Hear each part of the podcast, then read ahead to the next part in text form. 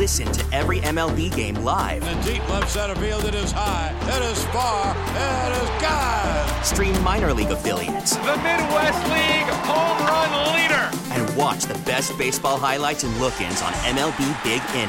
MLB At Bat is your all in one live baseball subscription for only $3.99 per month. Deep left field, it's going to go. Alvarez ties the game. Subscribe to At Bat within the MLB app today. Major League Baseball trademarks used with permission.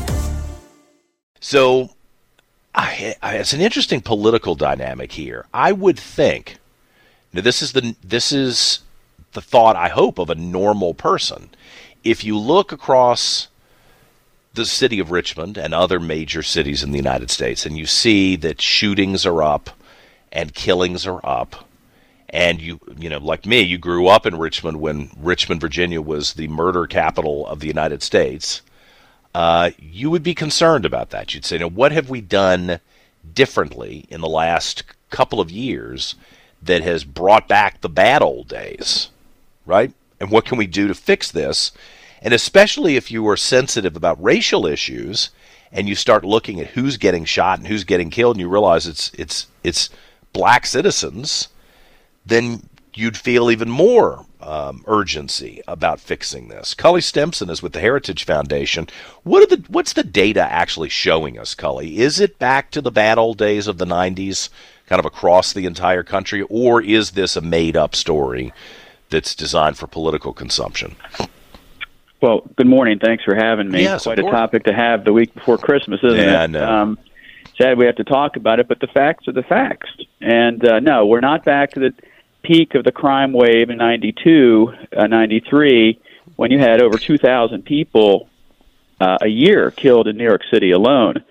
But we have seen a crime rate wave start peaking, start picking back up uh, around 2015, 2016. Mind you, we've had a 30 year decline in violent crime and crime across the country until recently. And what happened recently is you get this toxic trio of these Soros bought and paid for or inspired prosecutors, the defund the police movement, and sort of the demoralize the police movement. Yeah. So in places like Baltimore, they have uh, 321 murders as of last night. Philly 499, Chicago 672. The list goes on and on in these cities with these Soros uh, bought and paid for road prosecutors, which we've written about at heritage.org. Uh, and about 85, 90% of the murder victims are African American. Mm-hmm. And so those are the facts. You can't spin it. So why why are there more killings now? Is it the revolving door? Is it the supposed supposedly noble effort to keep African American citizens out of jail? You know, we're just we're going to give you a second and third chance, but then that second and third chance winds up being um, a second and third chance to commit violent crime. What what do we attribute this to? Well, there's 2,300 elected DAs across the country. Okay. Uh, the Soros movement realized that the buy-in to purchase one of these DAs is really low. I mean, most DA races are low visibility, low dollar efforts, uh-huh. and so when they get installed into office, uh, they enact pro-criminal, anti-victim policies like not prosecuting any misdemeanors, not adding any enhancements, right. not asking for any bail, just let people out. You commit a crime, you get fingerprinted, you're out back on the street an hour later. Uh, and so when you create this culture of lawlessness for any person of any race, yeah. uh, you have sort of a green light for people who want to commit crimes. Um, and when you're not putting people in jail for long periods of time or in prison when they commit serious felonies, uh, the criminal element, regardless of their race, white, black, brown, doesn't matter, think, well, I can get away with it. Yeah. Do you realize that only 50% of the murders in this country are solved? Uh, 95% of the rapes, 95 or 6% of the thefts and burglaries are not solved. So I did so not you know got pretty good odds bad. if you're a criminal. Yeah. You got pretty good odds. Yeah. And they now know that. It's, of course. So when you look, look, Republicans have been uh, strong on this issue for many, many years. But what what are Democrats saying? Are they realizing that their core constituency that they claim they care so much about is is in danger here, and are they making some adjustments? Not the kind they need to. Uh, they might be making the political verbal adjustments, but the policy adjustments aren't happening. Uh, but the voters are voting. So you see the voters in San Francisco, 95% of whom are registered Democrats, voted out of office Chesa Boudin, the son of the Weather Underground couple who were convicted of murder uh, for the Brinks uh, murder uh, scam uh, scandal. Uh, they voted him out of office. Marilyn Mosby here in Baltimore, uh, she lost her primary. Uh, gee, I wonder why. Because there were an extra uh, 832 people who were killed uh, compared to the five year rolling average before she was elected. She's been in office from 2015 till just recently this year. Right. Um, and so they're not, you know, the politicians aren't doing stuff. But here's the deal it's the DA, not the mayor, not the governor, not the, not uh, city council members. It's the it's the DA who's the gatekeeper to the criminal justice system. Right. So if she decides not to prosecute people, if she decides to give the middle finger to the police, which is what a lot, a lot of these rogue prosecutors are doing, then the people don't get prosecuted who commit crimes. Uh, and so you got to pay attention to who your local official is who's running for DA. Just like you got to pay attention now, we've learned the hard way who members of your local school board are. Right. Those lower level local office holders affect your life and your safety.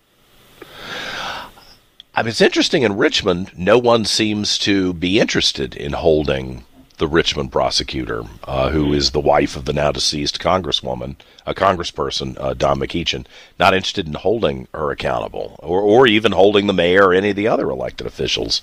Do you see a point at which there's a, a, a tipping moment as you study this from city to city? Is there is there a data point at which you see people finally being fed up I'm I'm waiting for that in in our city here in Richmond because you know I'm being told, hey, you're focusing too much on the the crime in the city of Richmond, and suburbanites don't want to hear it. So you know you're doing damage to your own show, and I'm thinking. If, if I don't focus on this, the, the criminals in the city of Richmond are not stopped by some line on a map. They'll come into the counties and continue to commit crime. So, is there a tipping point here? Well, there has been in other cities. I'm not a Richmond expert. I don't know who this gal is who's the Henrico County Commonwealth's attorney.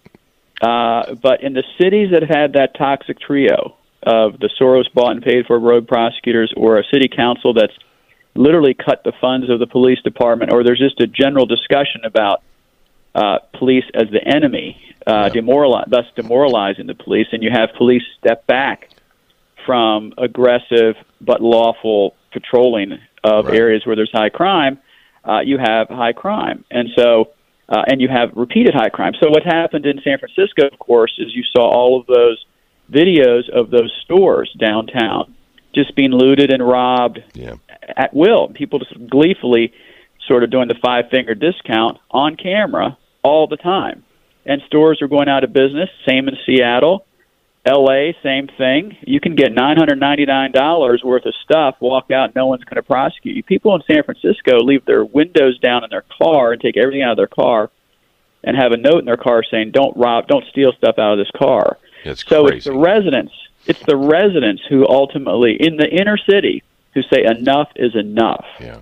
Uh, so crime victim groups uh, in LA, uh, all Democrat, usually women, rose up against George Gascon, one of the worst, um, to try to recall him. No crime victim group of any sort has risen up against Larry Krasner in Philadelphia. Yeah. That's why you have 500 murders so far this year. And he says his pro criminal policies are, quote, working. Well, they're working for the criminal. Right. They're not working for the citizen. And so sooner or later, these people are either going to get tossed out on their keister or people are just going to suck it up and deal with it. And that's yeah. the problem uh, with cities that don't have organized uh, protests uh, and a political reaction against their pro-criminal policies. Yeah, it is pretty remarkable to see. It, and and pretty awful. I can think of the grandmas and the young woman who's trying to go to Virginia Commonwealth University to get a degree, who has right. to be terrified every night uh, yeah. as she goes back and forth to to campus. Cully Stimson with the Heritage Foundation. I always appreciate it when we get you on the air. Thank you, Cully. Love love joining you. Have a great day. We get it. Attention spans just aren't what they used to be heads in social media and eyes on Netflix. But what do people do with their ears? Well, for one, they're listening to audio. Americans spend 4.4 hours with audio every day. Oh, and you want the proof? Well, you just sat through this ad that's now approaching 30 seconds. What could you say to a potential customer in 30 seconds? Let Audacy put together a media plan tailor made for your unique marketing needs. Advertise with Audacy. Visit ads.audacy.com.